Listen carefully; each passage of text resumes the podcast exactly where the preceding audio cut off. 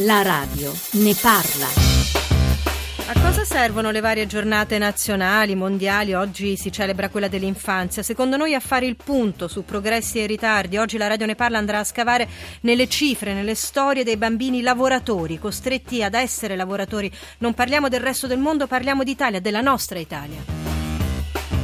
Buongiorno da Ilaria Sotis e dunque il lavoro minorile come forma di povertà estrema. Quasi 4 milioni di ragazzi italiani vivono in difficoltà economica. Questo sarà il nostro tema dopo il GR delle 11. Adesso invece apriamo con, quella, con una di quelle che noi chiamiamo piccole notizie che restano sullo sfondo ma che ovviamente piccole non sono, anche perché riguardano tantissime persone. Doping nelle palestre, doping per chi fa sport a livello amatoriale. Sta diventando un dramma per chi ne fa uso e un business certo per chi ci lucra. Ci aiutano per questa nostra apertura Maurizio Casasco, che è il presidente della Federazione Medico Sportiva Italiana del CONI. Buongiorno, dottor Casasco. Buongiorno. Il nostro collega Nicola Sorrentino del Mattino, eh, redazione di Salerno. Buongiorno Sorrentino. Ciao, buongiorno. Sentirete anche cosa ci ha detto Andrea Lucchetta, il grande pallavolista molto impegnato su questo tema, il tema dello sport pulito, dello sport sicuro. Per i vostri sms e per i vostri messaggi WhatsApp 335 699 2949. Se invece volete intervenire in diretta eh, senza essere richiamati mandando appunto l'sms, il numero verde a vostra disposizione è l'800 55103. Per chi invece preferisce la mail, la radio ne parla, chiocciolarai.it e poi i profili Facebook e Twitter di Radio 1, ma vi ricordo 335 699 2949 sms whatsapp, vediamo che è il modo che scegliete più frequentemente. Nicola Sorrentino, cominciamo dai fatti, no? come si deve fare quando partiamo dalla cronaca. C'è stato ieri eh, i carabinieri del NAS di Napoli, guidati dal eh, procuratore capo di Nocera Inferiore, hanno hanno eh, emanato 13 ordinanze di custodia cautelare per appunto una vicenda di eh, doping all'interno di palestre. Ci vuole raccontare che cosa è successo?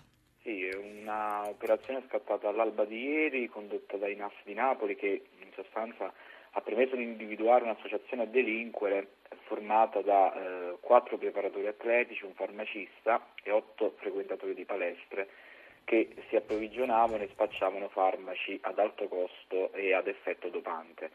E nei dettagli gli inquirenti hanno accertato che i soggetti indagati si rifornivano eh, di farmaci anabolizzanti mediante ricettazione di refurtiva proveniente eh, da furti e rapine eh, di medicinali ad effetto dopante negli ospedali. Negli ospedali venivano presi? Sì, erano ovviamente provento di furto e rapine in alcuni eh, presidi ospedalieri sia della Campania, provincia di Salerno, e sia eh, anche eh, al nord presso alcune ASL, eh, l'ASL di Trento e di Bolzano. Ehm, c'è da dire che questa operazione è uno stralcio di una di un'indagine molto più grande eh, che ha la Procura di Napoli eh, che attualmente ovviamente è ancora in corso sul commercio illegale eh, di farmaci. Eh, Perché questo tema eh, è molto importante dal momento in cui eh, in qualche modo la, la, l'offerta è andata molto incontro alla domanda, se così posso dire. Appunto sì. abbiamo detto doping a domicilio, doping all'interno delle palestre e da quello che descrive Nicola Sorrentino si capisce bene che hanno messo in piedi una vera e propria associazione a delinquere nella quale ogni componente aveva un suo ruolo, i, i, i, preparatori atletici, il farmacista addirittura. Nicola Sorrentino, è la prima volta che succede questo e poi eh, nella vostra provincia ovviamente. E poi che tipo di palestra è questa dove è avvenuto il sequestro? Sì, è un'operazione sicuramente unica perché non si ricordano in effetti eh, indagini di questo tipo. Ehm, le palestre erano palestre eh, sportive molto comuni dove in effetti eh, c'era un giro di clienti che si approvvigionava da questo personal trainer che poi è la figura chiave eh, di questa inchiesta. Eh, la domanda era anche molto, molto forte e in effetti questo personal trainer aveva dalla sua parte eh, la fidanzata e altre due persone, un fornitore e un farmacista appunto, che rifornivano questi medicinali ad uso esclusivamente ospedaliero, eh, diciamo eh, questo giro di assuntori che poi non, altro non erano che frequentatori di palestre o comunque eh, persone che fanno attività sportive. A livello amatoriale, questo è un punto importante. Allora, 335 699 2949 per gli sms, il tema di cui stiamo parlando in questa nostra apertura è appunto quello di doping per lo sport amatoriale. Dopo il GR delle 11 invece andremo sul lavoro minorile. Maurizio Casasco, di nuovo buongiorno, Presidente della Federazione Buon... Medico dello Sport del CONI. Diceva Nicola Sorrentino, è la prima volta qui da noi, ma in verità non c'è regione, noi abbiamo fatto un controllo rapido sulle agenzie, dove negli ultimi mesi non vi sia stato un sequestro importante. Perché ci si dopa per andare in palestra, per fare pesi, per andare sul tapiro no? Ma intanto voglio dire, occorre separare la parte dei tesserati delle federazioni dove si può parlare effettivamente di doping rispetto a quella delle palestre dove diciamo, oltre al doping di fatto viene considerata poi effettivamente droga. Il problema è un problema di cultura, è un problema in cui eh, sostanzialmente la, la, la, gente non sa esattamente quali che sono i, i veri rischi delle, dell'assunzione di sostanze eh, cosiddette dopanti o, o di droghe. Nel mondo delle federazioni il doping noi lo combattiamo oh, soprattutto perché andiamo a difendere gli atleti puliti, oltre ad andare a colpire uh, gli, atleti, gli, atleti, che usano sostanze e truffano, e quindi mm. non solo la gara ma la loro salute. Per quanto riguarda le palestre è evidente che la gente cerca oggi, uh, soprattutto attraverso gli anabolizzanti, attraverso il GH, quindi l'ormone della crescita, una Uh, un, corpo, un, corpo, più, apparentemente più forte, più grosso, ma in realtà non sa quali che sono. Adesso ce li dirà lei, dottor Casasco, quali sono i rischi, però Ciro da Salerno vuole entrare proprio su questo tema, sulla cultura dell'apparire. Buongiorno Ciro. Eh, buongiorno signora. Eh, no, io volevo soltanto dire una cosa. Ho avuto una pessima esperienza di un mio carissimo amico, il quale, titolare di una palestra, si è suicidato qualche anno fa, forse qualcuno lo sa, Massimo Tufano, questo ragazzo insomma, che poi eh, preso da, da, da tutte queste sostanze dopanti eccetera non ha resistito e si è suicidato. Ora tenga presente che molta gente non conosce gli effetti collaterali delle sostanze dopanti, delle droghe. Pensi, pensa soltanto, soltanto una cosa, che vengono consigliate delle anfetamine da medici, da medici per delle persone che si sentono un poco giù, eccetera, guarda che ti tira su. Cioè, oltre, eh, se io vado dal medico per un consiglio e quello lì insomma mi distrugge allora è tutto finito, cioè non resta più niente. Guardi, non...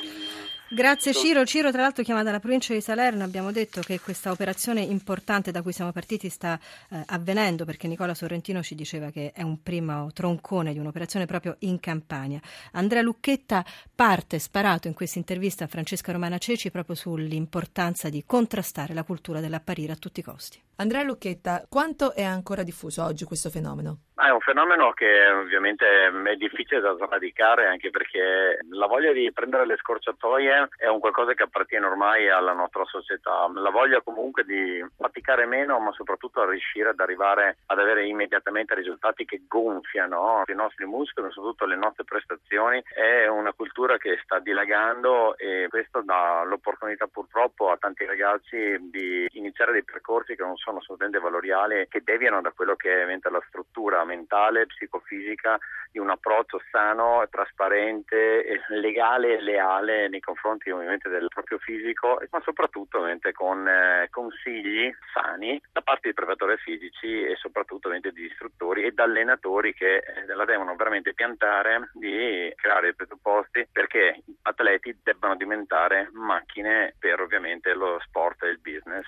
Purtroppo spesso arriva proprio ecco, dagli allenatori, dagli istruttori, magari il consiglio. Arriva proprio dagli allenatori, dagli istruttori, la cultura della caramellina di zucchero da far sciogliere sotto la lingua per migliorare la tua prestazione durante le gare di bicicletta per i bambini, questo tipo di approccio. La maggior parte dei casi è proprio all'esterno proprio delle famiglie stesse. La famiglia non ha più il controllo del figlio, ma è l'allenatore, è l'istruttore che ha il pieno controllo mentale, psicofisico dei ragazzi. Ma da che età addirittura si comincia a fare uso di queste sostanze? Dai 6 agli anni in avanti inizia un plagio mentale su cui poi dopo piano piano iniziano a crearsi percorsi con vari tipi di integratori, dall'integratore poi si passa ovviamente a qualcosa di più determinato massiccio, fino ad arrivare ovviamente addirittura a delle iniezioni. È da debellare questa pratica di attività ma con pene veramente dure, decise, determinate, sperando che ci siano sempre più atleti che riescono a fare outing perché devono anche rendersi conto che devono essere modelli chiari, legali, trasparenti di uno sport che deve essere modello di vita per tutti quanti i giovani. Lei ha fatto anche campagne contro il doping per uno sport pulito. Da chi deve partire questo segnale? Deve partire anche da tutte le federazioni. Il problema del doping è che c'è dietro un business che è assurdo. Case farmaceutiche che ovviamente hanno l'interesse di testare e soprattutto di fornire prodotti ad atleti che gravitano in questo tipo di mondo perché dietro poi la base della piramide si allarga. Si allarga la base della piramide, dice Andrea Lucchetta, pallavolista a Francesca Romana Ceci. Questa intervista la troverete sui nostri podcast isolata perché quello che riteniamo essere più interessante cerchiamo sempre di metterlo un po' in rilievo. Maurizio Casasco, intanto quella, la segnalazione no, del nostro ascoltatore da Salerno che dice ci sono medici compiacenti e poi Andrea Lucchetta eh, dice chiaramente che spesso arriva dai preparatori questo invito, se così lo possiamo definire, e poi la famiglia esautorata. Ma insomma, che cosa deve fare, per esempio, un ragazzo che si approccia allo sport? E poi ci dica quali sono gli effetti che producono queste sostanze.